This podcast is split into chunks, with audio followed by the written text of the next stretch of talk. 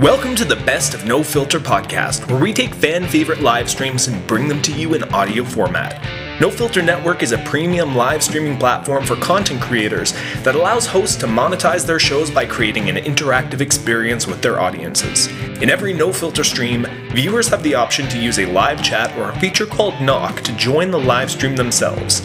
What you're listening to is a recording of a live show, including audience members interacting with the hosts in real time. If you want to view full video replays of this episode or watch a live stream where you can be part of the show yourself, then click the link in this episode's description or go to nofilter.net to browse our selection of upcoming live streams. You can also start hosting your own podcast on No Filter Network and easily schedule, market, and sell tickets to your own event. View our website for more details.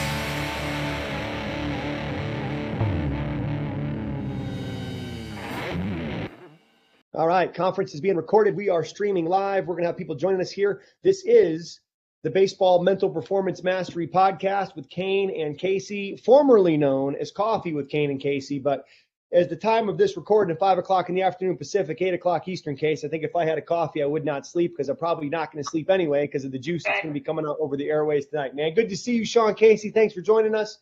Michael Cuddyer, 2013 National League batting champion, joining us tonight to talk about the mental game. We've got a people in the attendance that are joining us. So if you have questions as a new user to No Filter Network, just go ahead and open up the chat and post in your questions in the chat. If you'd like to join us live and come in and video, be a part of the podcast, hit the little knock button on the bottom left of your screen. We'll alert you that, hey, you want to come in and ask a question. We'll bring you into the call live. You can ask those questions and participate. Now, I do want to let everybody know that we are recording this and this is going to be used as a podcast, audio only, and sent out. So if you do knock and come into the room, we're going to be recording uh, that, and we're going to put that out on our podcast. So let's rock and roll. Let's get started. Cuddy, Case, thanks for being here, fellas. Hey, good, good, good to be here too, brother. I'm, I'm just, I'm just excited. Cuddyer came on with us, man. I appreciate Cuddy coming on with us. I'm, I'm excited. I got, I got a freaking yellow notepad of questions, bro. I don't, I don't know if we're gonna get it in. I don't know if we're gonna get it in. I, am excited. I'm excited too. You know, Cain, like if, my playing days, coffee with Cain, this would work right now. By eight o'clock, I'm two of about six in right now. It's like second inning. Yeah. yeah. That's why you can't. Then you can't go to bed till like three. You get back to the hotel. You're like, "What's going on? We just played a big league game. You try to you try to check out yourself, and you think yourself if you did something on ESPN or something back in the day. but you're so yeah. wired, you're like, you know what to do. That's right. It's like like that every day. Well, guys, you know, it's not every day that you get to have two of of you know baseball's best hitters to join a call and two guys that have a passion for, for, the mental game of baseball. And you know, as I look at our list of attendees, I recognize a lot of the names, and we've got high school baseball coaches. We've got uh, Zach Sorensen, who is the mental performance coach at the major league level with the Atlanta Braves, another major leaguer there. We've got high school baseball players. We've got some college baseball players that are joining us here. So I want to try to, you know, if we can, move this conversation as quickly as possible into the mental game of baseball. And and Cuddy, why don't we start with you with when you hear someone talk about the mental game of baseball as a guy who played at the level that you have, an all-star, leading the league in hitting, what is the mental game of baseball to you? Well, I think the mental game of baseball is multifaceted, right? I mean, you got the strategic side. Where do I need to be? What do I need to do? What's the count? You know, all of that stuff. But when I think of mental performance, I think of confidence. I think of self talk. I think of, you know, separating yourself. You know, you get to the major leagues, everybody can play, right? You get to the minor leagues, you get to pro ball, you get to college, everybody can play. You know, your, your mechanics, eh, there's not much that's going to separate you. Here is where you got the separator. And I think you're going to see that moving forward. You're going to see, you know, teams are starting to obviously invest in in the mental performance, and you're starting to see people and players really separate themselves, starting to get at a younger level, which is exciting to see. Really separate themselves from the pack just because of how you know how good their mental game is and their mental preparation and their routines and their organization you know and i think those are all the things for me that go into the mental the mental game Cuddy, can you take us? I mean, I think that's the biggest thing. I know. I know. I have two kids that are uh, that are, um, you know, one's in college and one's a senior, and I'm always talking to them. You know, and Kaner is too. You know, but always talking to them about routines. Like, you know, like yeah, if you want to really like, I, I I was big on. I remember Billy Dorn telling me, my coach, when I first got to the biggies, he's like, hey, go underwater, find a routine, go underwater, and when the season's over, come back up, right? Like just just just get live for that routine. Just like get there, you know, whatever it was, three o'clock, you know, get get yourself dressed, get your you know, get your flips in, whatever it was every day. Can you just talk about your routine and like what what what exactly was it? And when yep. do you think you really started to master that process of your routine? Sure.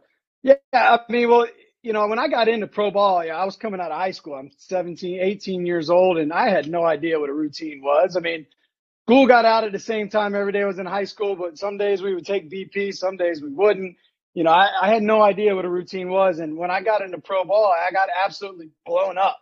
And I had nothing, I had nothing to fall back on once I was getting blown up. I was lost. You know, I'm I remember instruction league, I was like three for 70. That was back when instruction league was like six weeks and it was like a real league.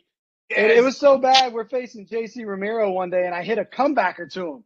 And when the, when the game's over, I go up to him and say, Hey, JC, I really hit that ball well, didn't I? He's like, Yeah, yeah, Poppy, you hit it great. But I had nothing to fall back on until I got in. I would probably say my second or third year of pro ball was when I started developing a routine. And, and it started very basic, just a, a basic T routine in the cage, you know, 25 oppo, 25 up the middle, 25 to, to the left side.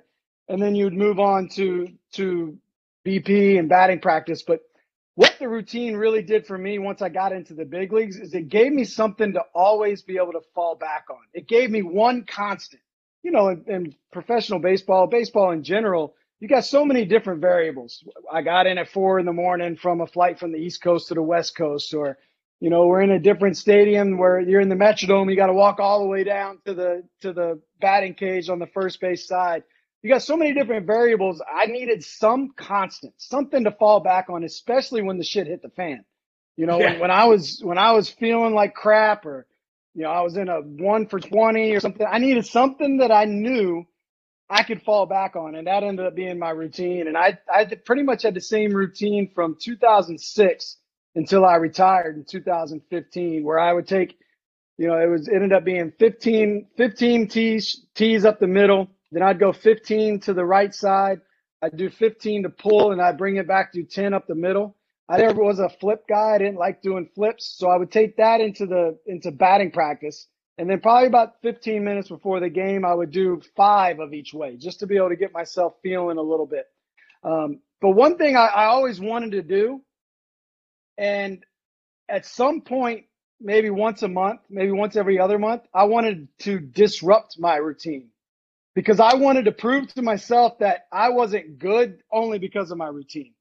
You know, I needed I needed to go cold cold jock one day or cold turkey one day just to prove to myself that I could go out and get three hits if for some reason I can't do my routine that day. So I, it was kind of a twofold thing where I, I really needed the routine to fall back on, but I also needed to prove to myself that I was still going to be a pretty damn good baseball player, even if I couldn't get those 25 swings. And Cuddy, one of the questions I want to build off kind of with that is I sometimes I see a lot of players that they I, they become you know, I call it they, they become they become a slave to their routine. Like if I don't get my routine and I can't do everything I need to do, there's no way I can perform well, and they beat themselves before the competition starts. Where the routine, I think, is a is a tool that you use and a process that you use position yourself to be as comfortable as you can be, to be ready to compete, to be prepared.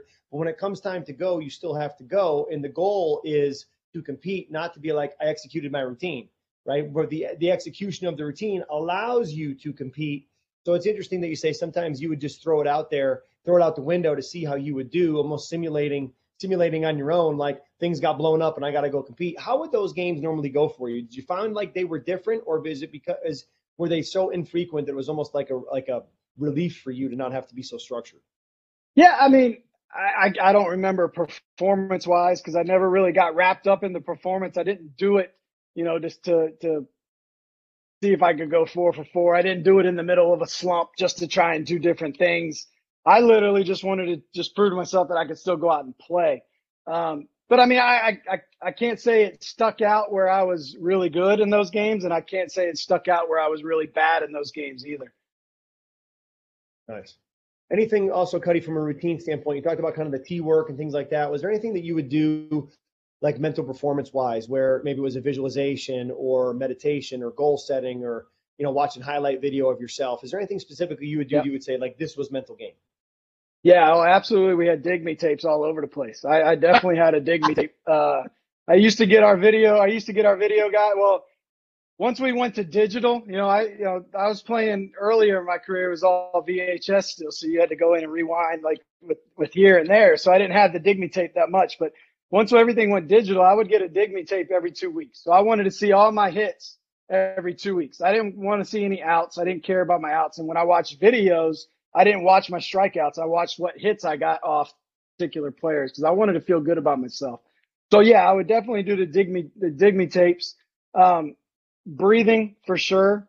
And one of my things were locking in was with my toe hole. So with my right foot, whenever I got into the box, I would I would I mean I still do it to this day. Um, you know, you, you'll see me in the garage every once in a while when I want to kind of lock back into whatever I'm doing that day. I'll kind of put my right foot in my toe hole and get in my stance real quick, and then I'll go about my day.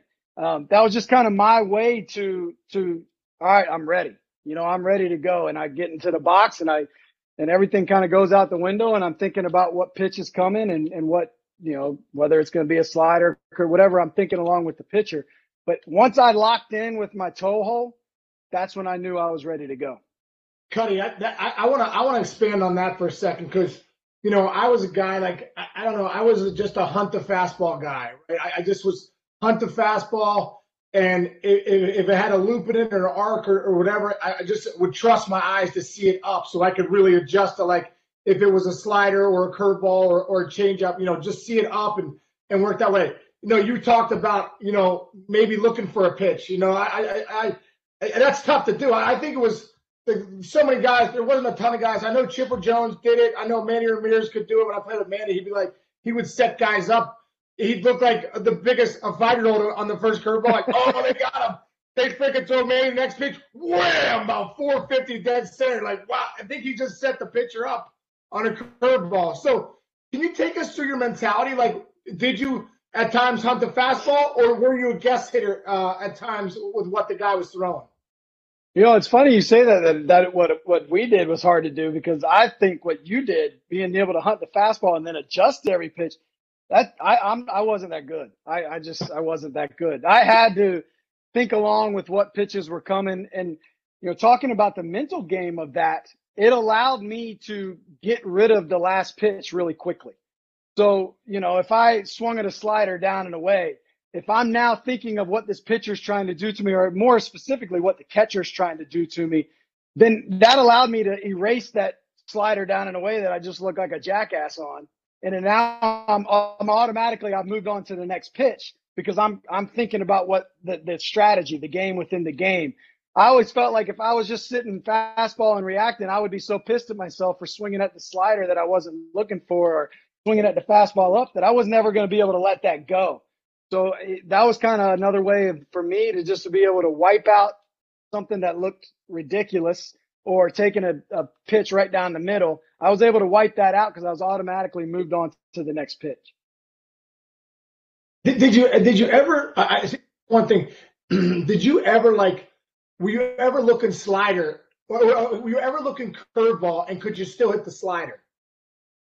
Yeah, that so that was the other thing reason why I guess pitched. I, I had enough trust in my hands that I didn't I didn't think anybody could throw a fastball by me. That now that didn't mean I was going to put it in play.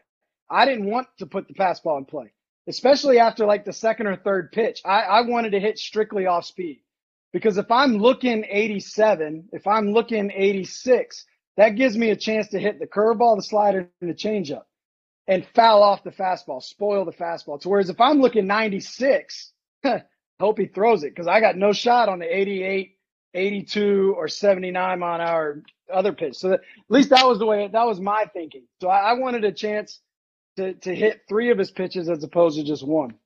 Oh, wow, I love it. Interesting. And, and uh, let me ask this question to we got three three major league players here uh, on the call. Michael Cuddyer, Zach Sorensen, who's joined us, and Sean Casey. I want to ask you guys, and, and Case, let's start with you. When did an at bat start for you? Oh man, I, I think the at bat started for me. Like if we were the if we were the uh, away team, if it was his first ups, you know, uh, it really started in the dugout for me. You know, just getting ready. I usually hit third. You know, sometimes hit fourth, but like usually hit third. So I knew I was coming up. I loved hitting third just because I knew I was getting up in the first. And I, and I, my dad always told me like, you know, whenever you're going first and something, he goes, no, he's like, whenever you're doing something new, he's like, always go second or third. So I was always like, oh, it's perfect hitting third because I can see what the heck this guy's got tonight, right? And and but I would really pay attention to those at bats, especially if I had a lefty in front of me, right? If I had like a you know Felipe Lopez or D'Angelo Jimenez, some of the guys I played with early on that were lefties. But I would lock in with those guys and, and really see that first at bat, and then I and then I would really get, you know get things going in my mind. And then when I got on deck, I was a big visual guy. Like I know I couldn't, you know, I, I wasn't obviously close enough, but I would I would be on deck trying to really like see some pitches, you know, time them up and you know, and and so you know, and for me, I was you know kind of got my note card out, you know, with my three cues of see the ball, be easy, hammer it, and I was just mentally getting ready to go. So it kind of started right before you know when I was in the dugout. You know, that's when my bats really would get started. Cuddy, what about you? When would an at bat start for you? So it, if it was the first at bat at a game, that started six days ago. So I always liked getting a seven day forecast. I knew every pitcher we were facing that week. So I, I knew who it was. Now it doesn't doesn't mean that if we're sitting on a Monday and we're and I'm thinking about Thursday's starter or anything like that, but I just wanted that seven day forecast just to have it soaking in my mind, just so it was there and it was kind of marinating, you know, and I, I could kind of get into a flow of who I was going to be facing. And then once I got to the field that day, once I got to the stadium and I started wa- watching my video, the, the routine of video for me, that's when my first at bat started for that starter. Um, my second at bat started probably just literally right after that first at bat was over. You know, and I didn't realize I did this until I was I was watching an interview with um forgot his name's Josh. He he was the Bobby Fischer, the chess player. This is who the character was made after. Yeah, Josh, and he was Josh talking about how he yes, Josh. So he was talking about how when he was a kid, he played a match, a chess match, a chess match one time with 50 at the same time. So he's playing 50 players at the same time, and he's literally just walking around the room, and he would make a move, and he's walking around the room, and he'd make a move. And that's kind of how I watch the game. Like if when I'm on the bench, I'm not necessarily watching, okay, he started the guy off with a fastball. I got to remember that. Or he started, you know, and he threw a 2 1 slider. I got to remember that. It's more just watching how the game's unfolding. So after that first at bat, I'm just watching how this game's unfolding. And then I've got a pretty good idea of what's going to happen my second at bat and then my third at bat. So it, I'd say it starts literally right after the, the previous at bat. Zach, what about you? Anything that you did as a player, or you're teaching your guys in the Braves organization about kind of when an at bat starts? No, I, I love what's going on here. You guys just just learn from these guys. They're students of the game. They're just constantly gathering information. So for me, I was a bench guy. I wasn't a starter. I played on the bench. You know, I, I was always sitting over there. And so for me, every time Omar Vizquel, who was the shortstop that was ahead of me, every time he had an at bat, I took that as my at bat.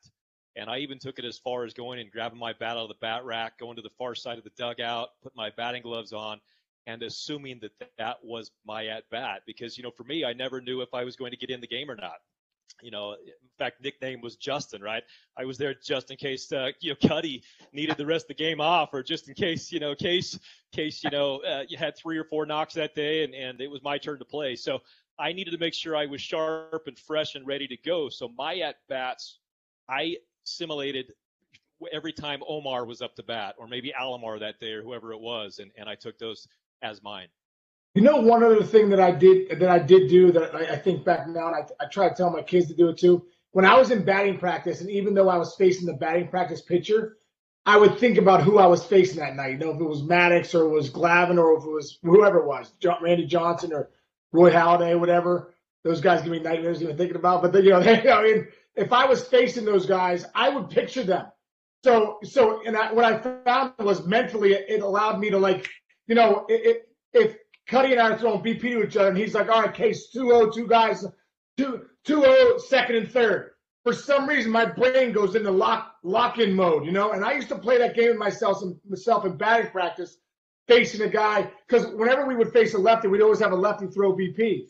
So when that lefty would throw BP, I was like, this is Tom Glavine. You know, I'm to try and he's to work me away today. I'm to try and shoot all these balls to left center and BP. So I can remember that too. Like in batting practice, I would try to visualize the batting practice pitcher as being the, that night's starter. So when I got to the game, I was like, man, I already faced this guy a few times.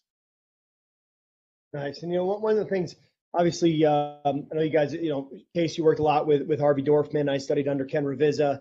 You know, Zach's now in the forefront of the mental game, leading it with with Atlanta Braves. And one of the things that Ken used to always say is he'd say, as a baseball player, when you get to the field, you have a transition period like Clark Kent into Superman, where you take your street clothes off, you put your uniform on. And then that reverses itself at the end of the day. You take your uniform off, you put your street clothes back on. You say always use that as a way to separate baseball as what you do into who you are as a father and what you have going on outside of the game. But then he would bring it from like that big picture, you know, almost macro level of before the game, after the game, into the at bat. Then he would say, when you put the batting gloves on, three people away, four people away, you know, in the hole, double hole, whatever on deck, that's when the at bat starts and you start funneling in and getting locked in and getting dialed in for that one at bat, that pitcher. And after you go up there and you battle however many pitches it is, when the batting gloves come off, the at bat's done. He's like, and sometimes you're just going to get beat. And when you get beat and you come back to the dugout, you take the helmet off, you put the bat away, but leave the batting gloves on until you're done processing the at bat. And then when those at gloves come off, that at bat's done, so you can go back out there and focus on playing defense. Is there anything that you guys had like? Cuddy, you talked about kind of the toe, yeah. the toe hold as a trigger to get you dialed in on that pitch. Case, you've talked about that card that you take out and you'd read with see the ball beat easy, hammer it on the on deck circle as a trigger to get you locked in. Is there anything else that you guys would do, like those mental games that you play with yourself to make to say, okay, this is when I got to get more focused or dialed in, or this is how I separate one pitch and one at bat from the other? Yeah. So for me, it was almost like a, a complete alter ego. Um, you know, like if you would ask my son or my, my daughters, they, they probably never heard me curse ever. I just, in my everyday life, I don't curse. But damn, when I get on the field, it's like every other word, man. I mean, it just, that, that was my power talk to myself.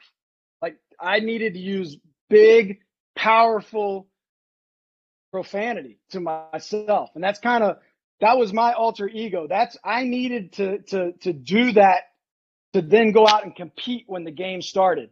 And then when the game was over, I went back to being my normal, calm, collected self. Not that I wasn't calm and collected on the field either, but that was just kind of my alter ego. That was I called it my eyes went black. And that's just kind of how I was. And then when it talked about the the at bat, when I stepped out of the dugout, and it's it's I I, I hated playing in Toronto because there was really no dug. I hate playing in Oakland because there was no stepping out onto the field. When I got to step onto the steps and step out onto the on deck circle, that was my stage. And man, I walked out there like it was like I was on Broadway, right?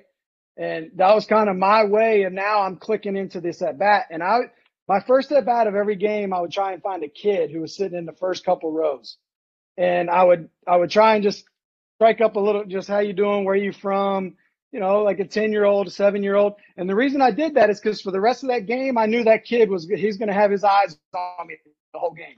Everywhere I went, that kid was going to be. So now, not only did I have myself, I had to hold accountable, but I had to be held accountable because I had this kid who's going to watch me the whole rest of the game. He, had, he was going to watch how I ran down the line. He was going to watch how I threw the ball. He was going to watch how I played catch in between innings. So I had to make sure that everything I did was at the big league level to show as an example for this kid. So those were a couple of the things I did to get my at bat started. And then when I got off, when I went back down into the dugout, I was off the stage again. I was I was I was I was backstage, you know, having another cup of coffee. buddy, buddy, where did you come up? Where did you come up with that idea? I've never heard someone talk about that. I think it's genius about finding the kid before the game and basically making that connection to put that added accountability on you to act like a professional because you know this kid is there watching your every move. Did you just come up with that? Is that something you were taught or just? Yeah, so I, I live really close to the Tides, the Tidewater Nor- Norfolk Tides, AAA for the for the then Mets, and I just remember whenever I'd go down and somebody would throw me a ball, my eyes were locked on that guy the whole rest of the game. It didn't matter if he was the the bullpen catcher.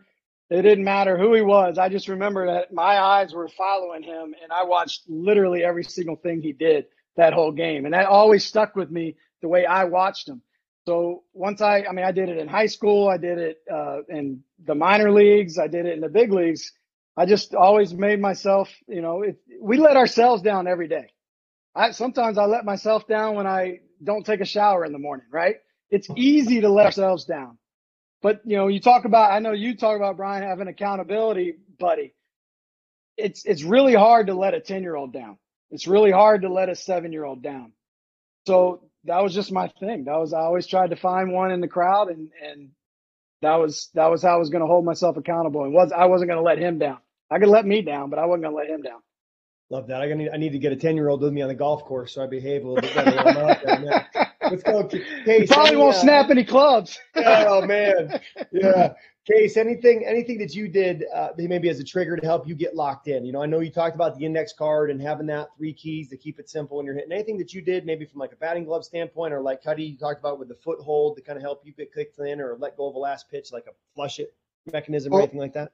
I mean, looking back, I, I, I I'm a fidgety dude. Like it's it's annoying in my everyday life. People like, are you serious? I'm like, yeah. I, I don't know. I'm just I'm like always like I'm like doing this crazy stuff all the time. So you go back. I mean you know, Cuddy and Zach probably remember my routine. It was like ridiculous. Like stretch right, stretch left, you know, shoulder roll, shoulder roll, up here, up here. And then I do my batting gloves and then I lift my back leg, which like I don't know if anyone in Major League Baseball history lift their back leg and they're getting ready to hit. I just did it. But like that was like I needed that.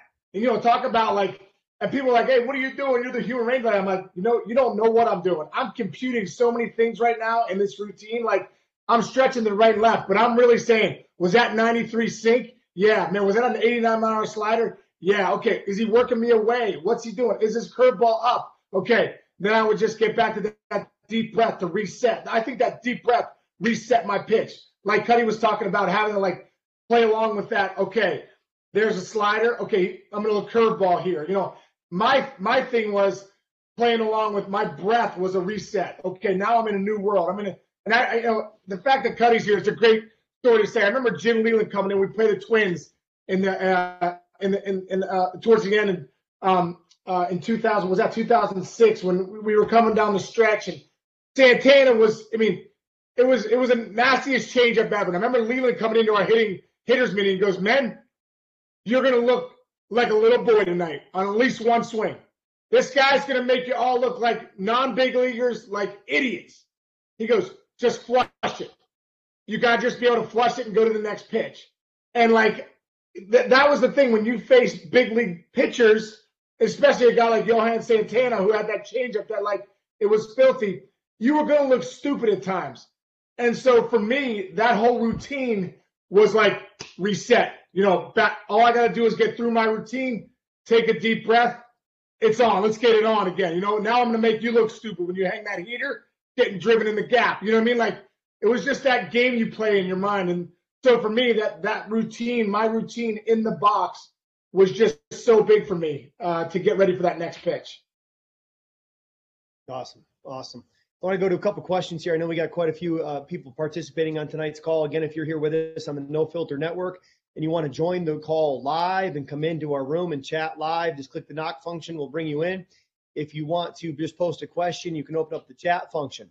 So if we look at the chat function here, we've got a question that came in from Cody Ann, and she said, I'm currently moving from amateur to professional to video in my sport rodeo. And I'm a big fan of both Michael Dyer and Sean Casey, who haven't watched baseball for a long time.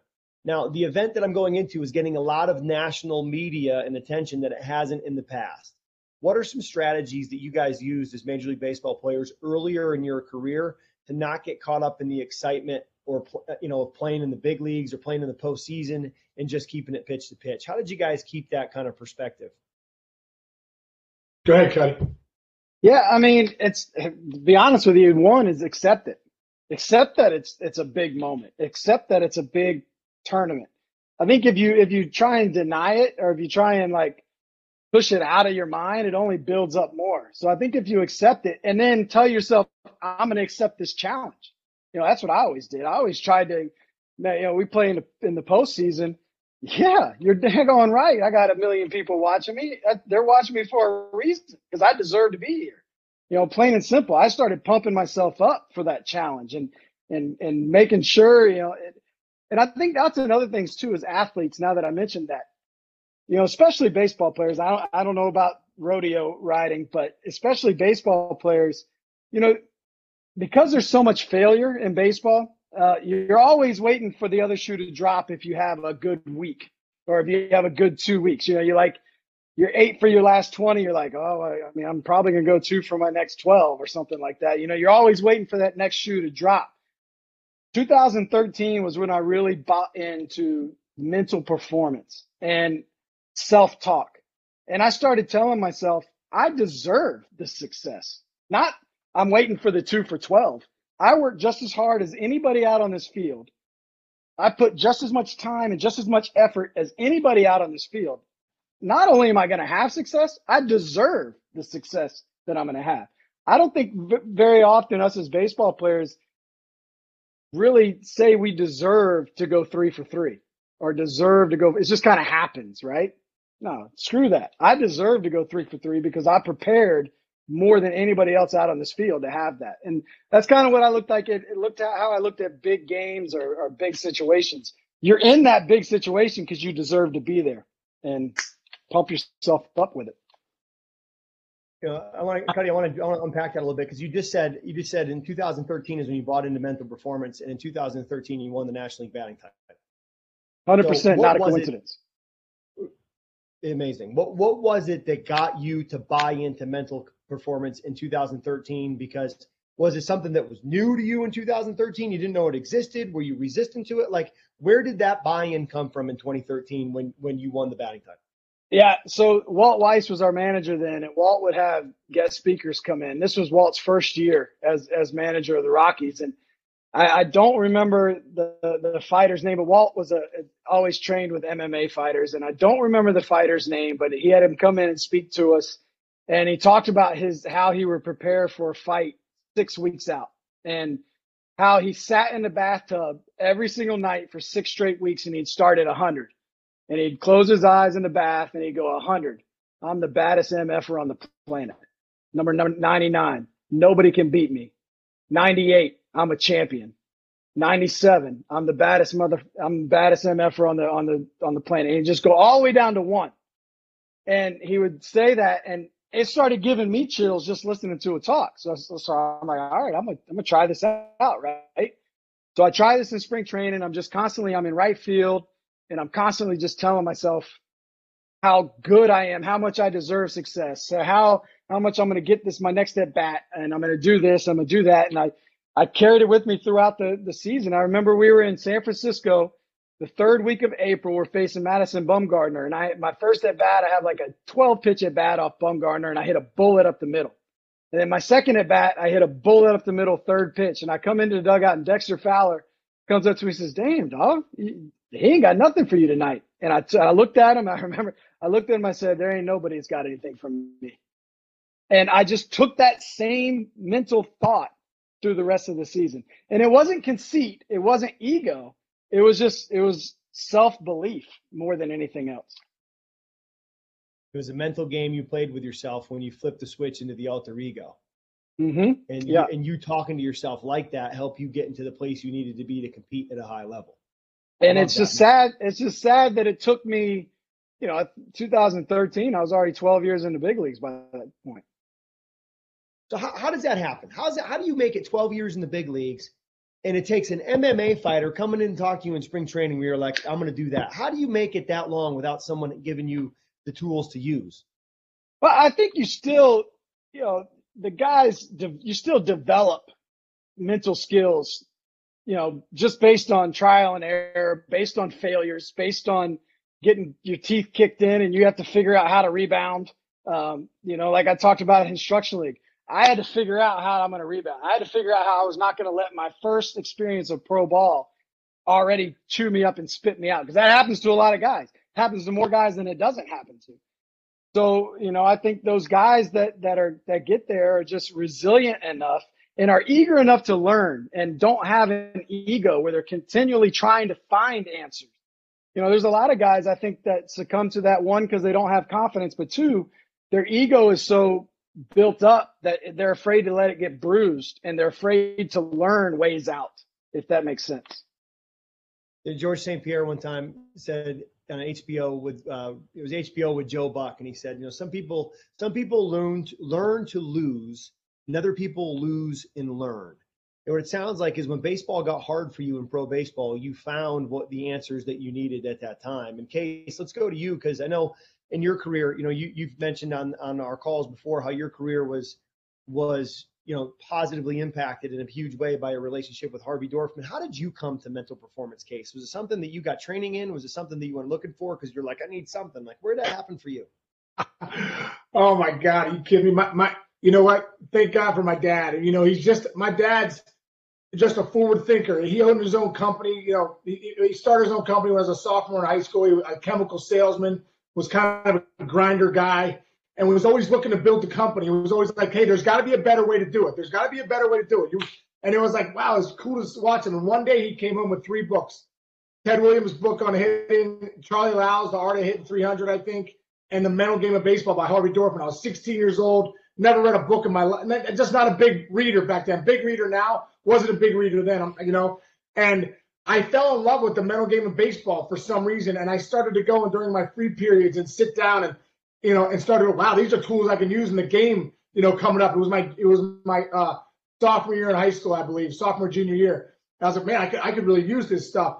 And, you know, it's so funny, Kaner, because, you know, when you're talking about this question, he's, you know, talking about stuff that really worked for him, you know, I remember something specific in that book, in the mental game of baseball, um, that Harvey said is and I, and I bought in. I think this is the big thing. Is like you, you just got to buy in. If you if, if you buy in and then you see the results are there, then you're going to keep doing it. Like Cuddy said, hey, I started talking myself this way, and it started to work, and I was the NL batting. I won the NL batting crown. Like, are you kidding me?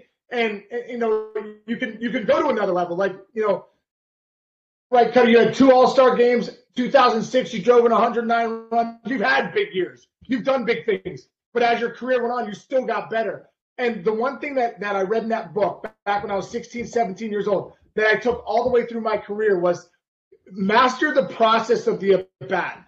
Get so good at understanding, like that's what I did. I mastered the process of deep breath. Uh, you know, uh, for me, it was hunt the fastball. You know, let you know, and, and and really see the ball, see it late, see it deep, right? And I mastered that process. And what Harvey said to me was, and as it said it in the book, and then as I got to work with Harvey in the big leagues, he always would reiterate to me.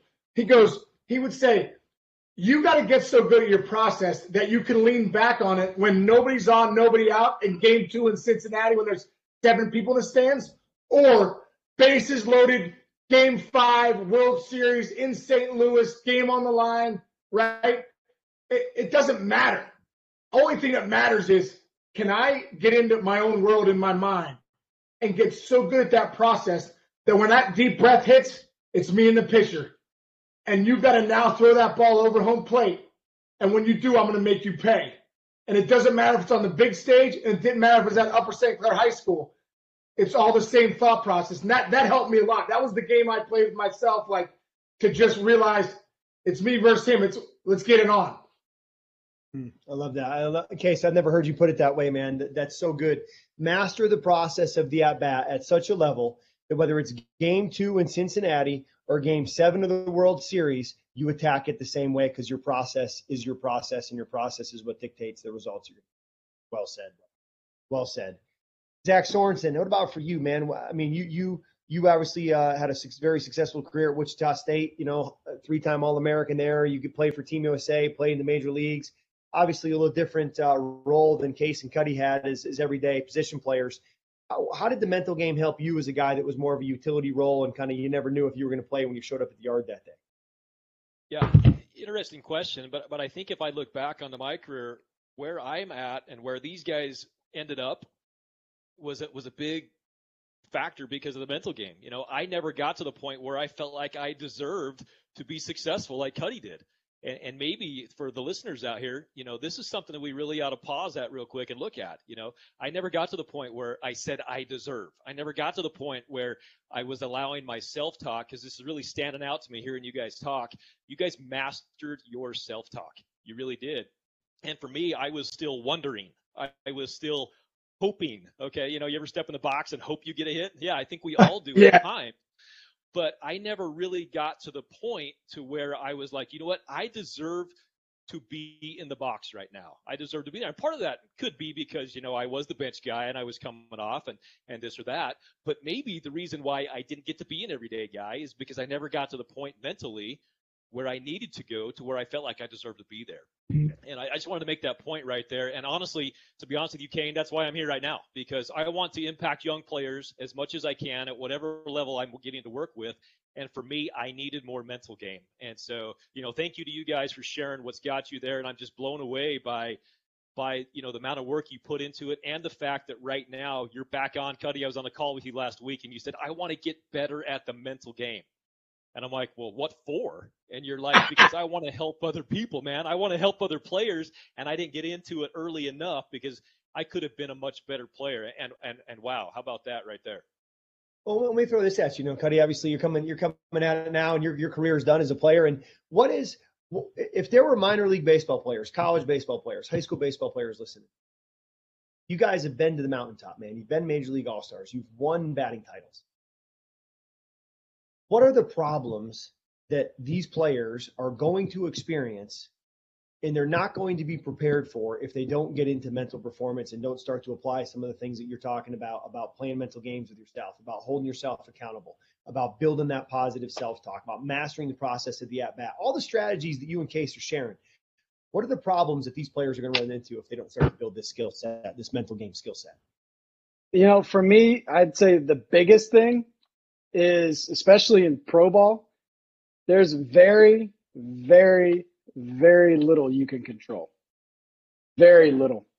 Um, you know, I, I, down to getting promoted to having a bad 2 1 pitch called on you to a guy making a dive and play to getting sick to a rain delay. I mean, there's just there's so many variables that you have no control over that maybe in high school you had a little more control over, or at least it, it, it, it you could overcome it. Pro ball, you can't really. It's tough to overcome that. You you it's tough to get sent down to AAA because you have an option left, and the guy that made the team, who you blew him out of the water in spring training, doesn't have an option left. So you have to go to AAA, and the other guy doesn't that could ruin that ruins some players' careers. I mean, absolutely ruins players' careers.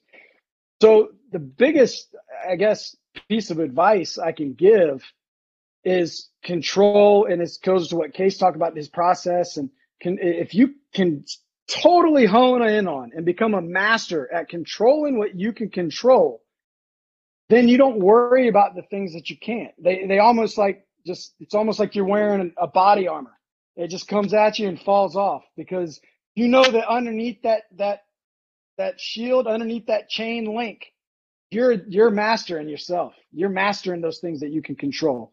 And whatever else is going to happen is going to happen. But whenever I get that opportunity, I'm going to be ready for it because that's what I can control. Is I can control the, my attitude when I'm when I get that opportunity, and I can control the way I'm going to attack that. But I can't control how I'm going to do in that in that opportunity either.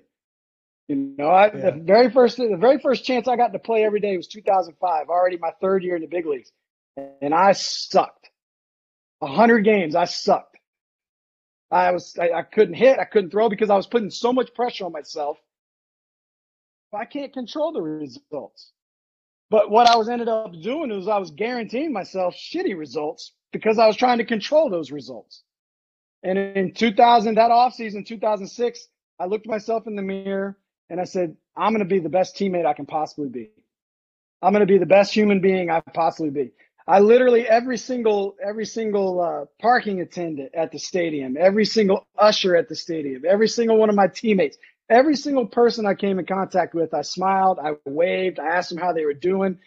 I mean, to be quite frank between you and me, I didn't really care. It was just that was my my way of controlling. I can be the good person, and it, it was taking a lot of the pressure I was putting myself off.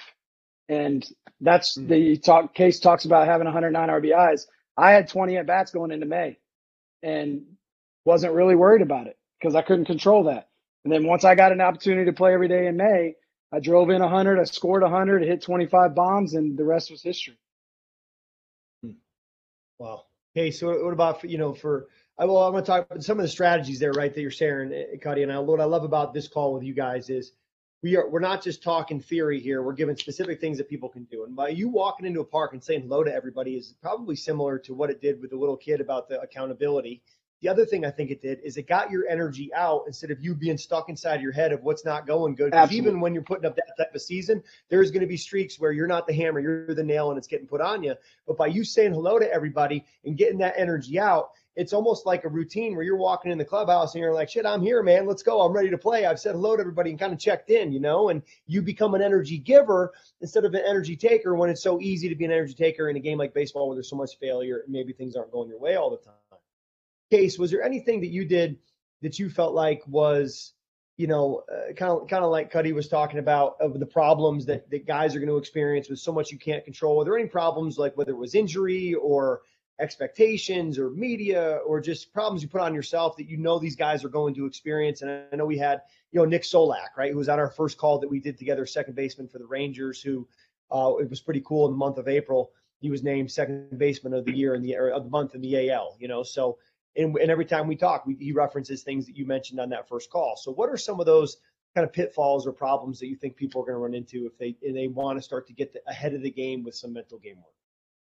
Well, I got a couple things out um, that I thought of, especially when Cuddy was talking. Was I remember when I was coming up with the Indians? I was drafted in the second round, '95, and uh, there was a there was there was only two guys ahead of me that stood in the way of me getting to the big leagues. Richie Sexson, who was the number one prospect in, in AAA at the time, and Jim Thome just signed a five-year, fifty million dollar deal. I was like, oh, this is gonna be a great career. I'm gonna freaking be in Watertown, Kinston, and he gone, and he had back in Pittsburgh at Casey Chemical with my dad selling chemicals. I'm like, oh my God. And so I remember my first year in Watertown, you know, um, Joel Skinner, who played, you know, Skins had played 10 years in the big leagues. I think he came up to me. He's like, and we got into a conversation. He's like, Case, he's like, he goes, I know you have Richie Sexson ahead of you and you have Jim Thome ahead of you. You need to control what you can control. He goes, if you hit, he goes, make them either trade you or call you up. Because if you control what you can control, they're going to have to take notice at some point. It really doesn't matter what Richie Sexson does or Jim Thome does. They're going to have to call you up or trade you. And sure enough, that year I won the batting title in Watertown. The next year I won the batting title in Kinston. I hit 386 the next year, and then they called me up to the big leagues, and then they traded me. They traded me the next year to Cincinnati. It was exactly what happened. But like I took care of what I needed to take care of, and the rest took care of itself. You know, I couldn't control what was going to happen with Thome, Richie Sexson, all that stuff, but I could control what I did every day. And the other one other thing I thought of when you were saying when we were talking about this is the one thing I love about you know about life and how baseball mirrors life. In life, when we get anxiety and something happens, maybe we we bred our own anxiety or something happens that just brings us that uneasy feeling you know, what do they say? What do all the self-help books say? What do all the, you know, all the guys say, the coaches, hey, let's breathe. You know, let's let's let's meditate. Let's let's let's let's do something to, to get that anxiety under control and get and, and, and let our body know that we're we're we're everything's okay. We're safe. Well, I always tell my kids, hey, listen, this is why this is the greatest game in the world. Baseball breeds anxiety. It, it's there for you. You don't have to create it. You don't have to have something happen in your life. As soon as you walk out and you know there's about to be a one-on-one competition, it's there for you. It's coming for you. And the failure's coming for you. It's it's built into the game. If you fail 70% of the time, you're a freaking superstar. In any other profession, you're fired. It's over, right? So I think there's something something to be said about knowing the anxiety is going to be there because the competition breeds it, and then how are you going to control it? That's what I would say to young kids. Hey, Anxiety's it's going to be there because it's competition. It's built in the game. How are you going to control it? What tools do you have when you step in that batter's box? What tools do you have in the dugout before you get out there? What's what tools you have in your toolbox? And I think I said this before on the show, Kaner. Are you bringing a butter knife to an Uzi fight? Hmm. You know, because if, if, you are, it's like Cuddy. I love I love your story about being three for seventy in instructional league. You could have gone home. I'm out of here. I can't freaking hit. This is unbelievable. But then you started because of that failure and that suffering, you started to learn mental tools like that perseverance and that grit. You're like, no, I'm hanging with them. i will figure it out. I'll get it going. Those are tools in your toolbox that maybe you didn't even realize you had because you developed it at such a young age. You know, like you could go to that when you go 0 for 4, 0 for 8 and say, nah, I've been here. I was three for 70 and I'm still here. You know what I mean? Seriously, that's big time stuff. Three for 70. I didn't know that part, man. As a first round pick, too. that was in, that was in was that in the New York Penn League? Was that instructional league or no? Uh, that was my instructional instructional league. Instructional league, ninety seven. The first first taste of pro ball. And I and I literally don't think I caught a ball. a shortstop. you know, and, and amazing. I think I think when the cool part about you guys sharing that, right, is when players hear this, they're going to go, these guys are human too. You mean Sean Casey and Michael Cuddyer and Zach Sorensen? Those guys made mistakes. Those guys had a three for 70. Because I think everybody thinks when they're going through the shit, they think they're alone. Right. And it, did you guys ever feel that when you were going through your career? You're like, man, I'm the only guy that's going through the shit. When if you talked about it in the locker room, every guy would be like, I've been there, man, been there. Did you ever feel oh. like you're on an island by yourself when you're playing? You know, my first year of pro ball after the instructional league, I hit well, but I made 61 errors. Oh 61 errors at shortstop in oh 1998 in the Midwest League. So yeah, I figured out the hitting part, but then I really couldn't figure out the fielding part. Um, but what happened was, you know, you talk about you think you're on an island. Derek Jeter saved me because Derek Jeter made 58 errors his first year of pro ball at shortstop. Wow. So just knowing that I wasn't the only guy, and here this guy is, he just got finished winning his second World Series at that time. And I mean, I'm like, I'm I'm good. I'm gonna be all right. I'm gonna be fine. I'm gonna I gotta figure it out. Don't get me wrong. I gotta I gotta work. It ain't just gonna happen. But other people have done that before. Yeah, I mean, we've all failed. We've all failed. I had to repeat double double A. Um, you know, I to, I didn't have a great year in double A, repeated it, went from hitting six home runs the first year to hitting 32 bombs the second year at double A. And it's just figuring stuff out and understanding you're not the only one that goes through that stuff. You know, two, two acronyms I'll share with you guys that I think are so good is, and it's exactly what you're talking about here is HOPE, right? Hold on, possibilities exist. There's always more coming your way. And HOPE, hear other people's experiences. And I think what what, I, what I'm so grateful for you guys being on this call, Cuddy and Case and, and, and Zach, is sharing your experiences to try to grow the game, you know, and grow the game where I think at the youth level, especially, the failure, the frustration, the doing everything the right way on the mound or at the plate, and you execute a pitch and the guy hits a double, or you do everything right at the plate and you're out and you're 0 for 4, and the whole world only looks at you were 0 for 4. What happened? Where you could have been the best hitter in the ballpark and been 0 for 4, but if you don't ever look at process, you can wear yourself right out of the game. And one of the questions that came in here from Greg is he said, you know, if you guys could go back to your earlier days of your career, let's say let's go back to like before pro ball, so maybe you know maybe high school college case at Richmond, you know, if you could go back and talk to yourself when you were, say, 18 to 20 years old, what do you know now you wish you knew then? Having had your careers, if you could look back and go, hey, man, here's what you're going to experience, you got to know this. What would you go back and tell your younger self? Case, let's start with you. Have fun. you know, I think I think the game, I know at times it, it got so it gets the stress of the game sometimes you know gets gets to you and, and you lose that fun you know. I, I think you know I, I I had a great time in the big leagues but there it was a it was a lot of times I wish I would have I wish I would have embraced embraced the moment a little bit more. And I think one of the things I, I would have would have continued to work I'm really a big believer on working the perspective muscle like if you go I went 0 for 35 one time my rookie year and got sent down for a little bit and you know you're not dying. You're over 35. Like, you know, so they tell you to release, so they tell you to going down. Like, I'm going to keep fighting, but I got to have perspective that, like, baseball is not my life. You know what I mean? I got to be able to separate the two and have that perspective. That's what I would say to people is like, hey, man, have gratitude for your life first and love life. And then when you go play baseball, be the best you can be at baseball, but be able to separate the two. Hmm. Hmm. yeah. It. On that same page for me, I think the one thing I would tell myself is it's okay. It's okay. No matter what.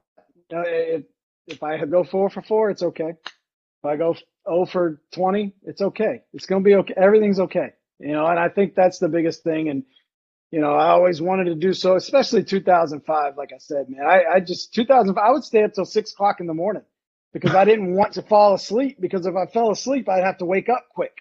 You know, you, you don't, you don't realize when you're sleeping, but if I stayed up till six in the morning, I was just delaying the inevitable. But I was doing it because I, I just didn't want to go to the field. And I was that pressure. And I would just tell myself, it's okay. It's all right. You know? Mm. Zach, what about you, man? What would you go back and tell your younger self? I, love what you guys are saying.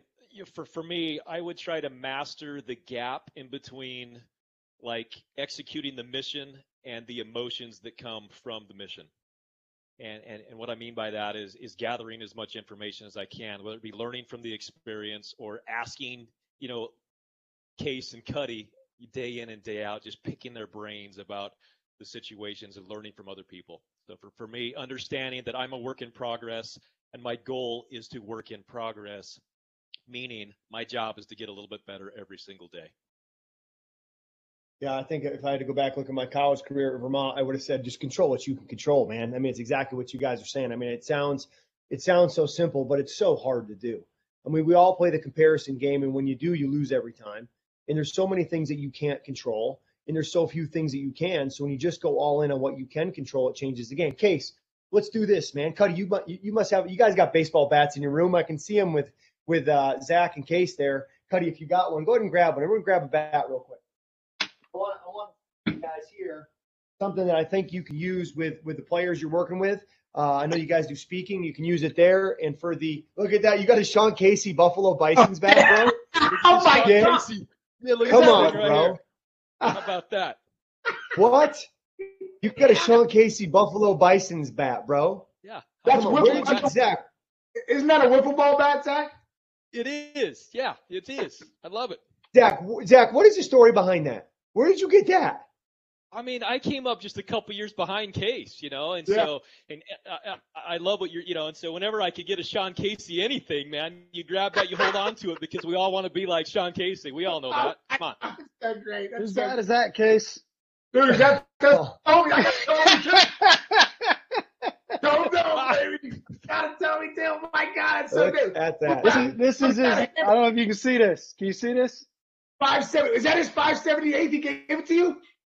Yeah, wow. this is his bat. He hit his 578th with.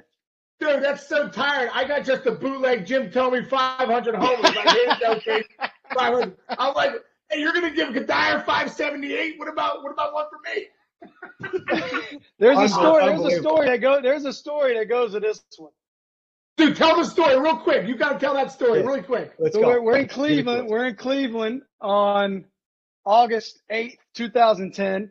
And you know how Jim is. He's, he's a big lover of history. We're both lovers of history of the game.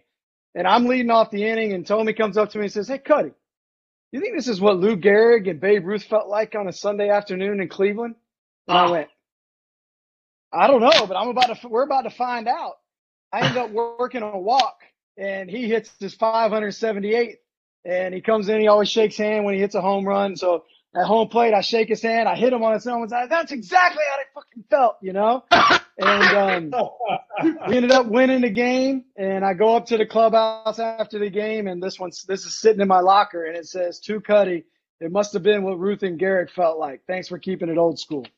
Oh yeah, bro. That's awesome. Yeah. wow. Wow. Well. Yeah. That's incredible, man. Why don't you guys do this? All right.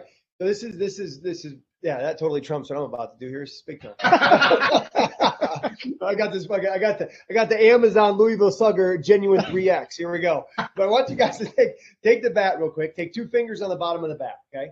I want you to look at the top the top of the barrel. It's right there at the top of the bat. I want you to balance it for 10 seconds. So you got two fingers on the bottom of the bat. You're balancing it on top, and you see how easy that is. You can do that all day, right? You can balance that all day. All right. So for the for the people that are watching this, I want you to try to try this another time, or for you guys that are going to influence a lot of people in baseball, this is a good one. I want you to now do the same thing, but this time look down at the knob. So look at that bottom of that tape that Thome wrapped up there. Zach, look at the bottom. See if you can balance it for 10 seconds. And as you try to balance that bat for 10 seconds, looking at the bottom, Case just wore it in the head, right? What happens is it, be, it, becomes, it becomes a heck of a lot harder, right? become becomes harder. Yes or no? Yeah, it's impossible. now, now, if you go back to the, if you go back to the top of the bat, you go back to the top of the bat, it becomes really easy again. And you know, I think I think the the importance of this little demonstration for people when they do it is they go, well, shit, the bottom of the bat is the things you can't control. Yesterday, tomorrow, outcomes, what other people say, what other people think, politics of an organization, a pandemic, all the shit we can't control that if we focus on, it's going to wear us out. The top of the bat, that's what you can't control. Attitude, effort, energy, the type of teammate you are, how hard you play the game, how well you know your process.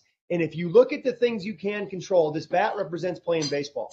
And when I look at the thing I can't control, it becomes a lot easier than when I look at the th- things I can't control. But the game's going to be the same 60 feet, six inches, 90 feet, three strikes, three outs. So we just got to lock in on things we can't control. It makes the game a lot easier, man. What do you think about that, Cuddy? I love that. That's awesome. Like I, I love the part where you said the, the, the game's the same, the bat's the same. You just you look up there, you look down there. I love it. Great. Case, what do you got on that, man? I think it's great. I mean, I think that's that's the bottom line, right? At the end of the day, like uh, simplify your life. Can you simplify your mind in this game to really control what you can control and master those things? And the and the results will be what they what they'll be at the end of the day. I love it.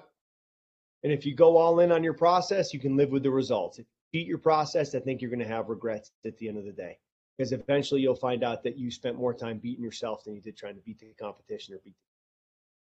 The... Zach Sorensen, what do you got on the bat activity, man? Have you used that with any of your guys yet, the Braves? Yeah, I used it twice this past week, and I love it. And it's just a great example. Eh, and you know, one thing that that really stands out against me about this call right here is, and I see it at this major league level with everybody I get a chance to talk to, is players that have a sustainable, long major league career are constantly chasing an advantage. And to me, we saw that, we heard that today. They're chasing the, the mental game is giving them the advantage. They're always looking for an advantage. And, and I don't think anyone, and I hope everybody gets to listen to this uh, you know th- this call tonight because what you're learning is the advantage these guys gain by by dipping into the mental game, by the self-talk, by by you know the conversations they're having with themselves, by their learning, growth mindset, all that gave them the advantage, and and, and kudos to them for attacking it and making it happen. A guy can go three for 70 in his first year of my, of professional baseball. the Derek Derek Jeter can make 58 errors at shortstop and still be one of the greatest of all time that you can break your pelvis and be told that you'll never maybe play or walk again and come back and be a lifetime 300 hitter. You know that that you can be have and do whatever you want if you've got the right mindset, enough time, in the right process.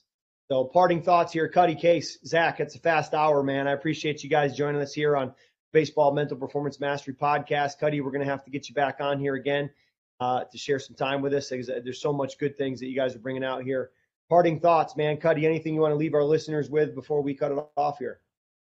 No, I appreciate it, man. I, I, I love talking about this. I, I think, Zach, you hit it on the head, man. Always looking for an advantage. It's something I tell our little kids. Always look for the extra out. Always look for the extra base. Always look for the advantage that you can have over uh, over the opponent. And I think the mental game is, is 100%, especially at the higher levels, is 100% that advantage. If you can control your your mind, you can control your emotions, you can control your your mental performance. You're already heads and heads and shoulders above the competition. I, th- I think you go levels. Oh, sorry, Case. I was gonna say the higher you go in levels of competition, the mental game is even a bigger factor because everyone is physically talented, right? Everyone can get away with it. So uh, I just think that that you hit the nail on the head there for sure, Case. Yeah, that's what I was gonna say, kind of along those lines. That like you know, we could all go in the cages and hit, and we can all take a million ground balls. But at the end of the day, like it's the mental side of the game that like ends up propelling you to another level, especially you know in in this sport, and it can be worked on. I can't stand guys say, "Oh yeah, you know what are you talking?" About? No, no, all this stuff can be worked on, like how to slow yourself down, how to have a process, how to have a routine. Uh, you know, what are your thoughts in the box? Positive self-talk all that stuff. It can all be worked on. So like I just if you if it's that important, then take the time to put the work in to do it. Awesome. And for, for the people listening, if you want more and you want to see some things that you can do to work on this, like we're talking about, If you go to briancain.com slash baseball, I got a free 60 minute baseball masterclass where we kind of show different things that a TCU baseball program is doing, that a Corbin Burnes, who's pitching with the Brewers is doing. And there are things that you can take and do. And I can't echo what, what Case just said enough about this can be worked on. This is a skill set that you have to train and you have to develop, like fielding ground balls, like sw- like like swinging a bat, like learning how to play a different position. This is another skill you need to put into your, your arsenal as a as a baseball player. Zach Sorensen, parting thoughts, man. Anything you want to share with our audience before we, we cut it? Yeah. I got this full page of notes, but here's what I got. Okay. I got something from Case and I got something from Cuddy. Master your process. Thank you, Case, so that you can say that you deserve the success. Thanks, Cuddy. Appreciate it. You guys are awesome. Awesome. Awesome. And uh, again, for everybody who's joining us here, you know, we will have this this podcast uh, recording. We'll go in, into our feed, and if you if you want to be able to have, if you want me to email you when the podcast comes out, again, just go to briancain.com, click on contact, and I can add you to our email list. Or if you go to briancain.com slash newsletter, I can add you to the email list. So you will get the email that says, hey, the, the Cuddy and Casey podcast is available. So again, uh, Zach, I'm, I'm, I'm say really quick, Zach, I'm loving your podcast too, man. It's some good stuff you're putting out there. I really appreciate it. It's good stuff. Oh, thank you. Yeah. Thank you. I appreciate it. Thank you, sir. Yeah. Awesome. The Hard the Hard 90 podcast with Zach Sorensen. Uh, prepare, compete, and progress in the mental game. Zach also has his book, The Hard 90, uh, which you can get that on Amazon. And the thing I love, Zach, again, again about your podcast is how short and frequent it is, right? I mean, it's three to five minutes a day. It's a success hotline on the mental game of baseball. And if you're on this call or listening to this podcast, you're going to want to make that part of your daily routine. It's fantastic. So, uh, Cuddy, anywhere that people can connect with you, Instagram, any social media website, anywhere people can get themselves a little bit more of you. I'm not I'm not too active on social media, but I do have a, a page. It's uh, at the number five, the word three, the number twenty, the word three on Instagram. And last year during quarantine, I went through about four months where five days a week I just kind of unloaded my brain. I, I, had a I called it the brain dump, daily brain dump, and I just threw everything out there that I could remember from my playing days that was talking about the mental side of just life more than anything else. So you can check that. I'm not as active on it anymore though. I need to get active again. Well, you know, if you got gifts, you got to give those gifts away, right? They say the purpose of life is to develop your gifts, and the meaning of life is to give them away, man. So thank you for joining us yep. today and giving those gifts away. And we'll make sure we link to uh, that Instagram page in our show notes. Case, anywhere can people engage with you, man? Are you still at the mayor's office on Instagram? Yeah, I'm at the mayor's office MLB on Instagram. I'm on. Uh, I'm at the mayor's office uh, Twitter, and uh, that's about it. I think. I, I don't know. I'm, I'm, probably some other place. I have no idea. And, and, and Major League Baseball Network, Network every once in a while. Every every couple of weeks, I'm up there. So that's a, that's a great gig. Awesome. And Zach, where can people get a hold of you and get a little more of what you got going? I love Case. Oh yeah, and the Major League Baseball Network. Oh yeah, right. right. Yeah, I'm I'm at Z Sorensen four. That's S O R E N S E N four on social, and then the hard90.com is where you'll find me, and just always chasing stuff like this. My God. Unbelievable. Unbelievable, man. Well, uh, gentlemen, I can't thank you guys enough for taking time away from your busy schedules, from your families, from your pursuits to sit here and join us and talk about the mental game and continue to grow the game. So, uh, thank you for being here. Thank you to our attendees for joining us. And we will be back with the Baseball Mental Performance Podcast, not one week from today, but two weeks from today, which will be Tuesday, June 8th, 5 to 6 Pacific, 8 to 9 Eastern. We'll see you then. Until then, don't count the days, make the days count. Thank you for being here, guys. Let's dominate the day. Thanks. Okay, see, Cuddy. Thanks. Thanks, guys. Thank you, guys. Thank you so much. That was fun.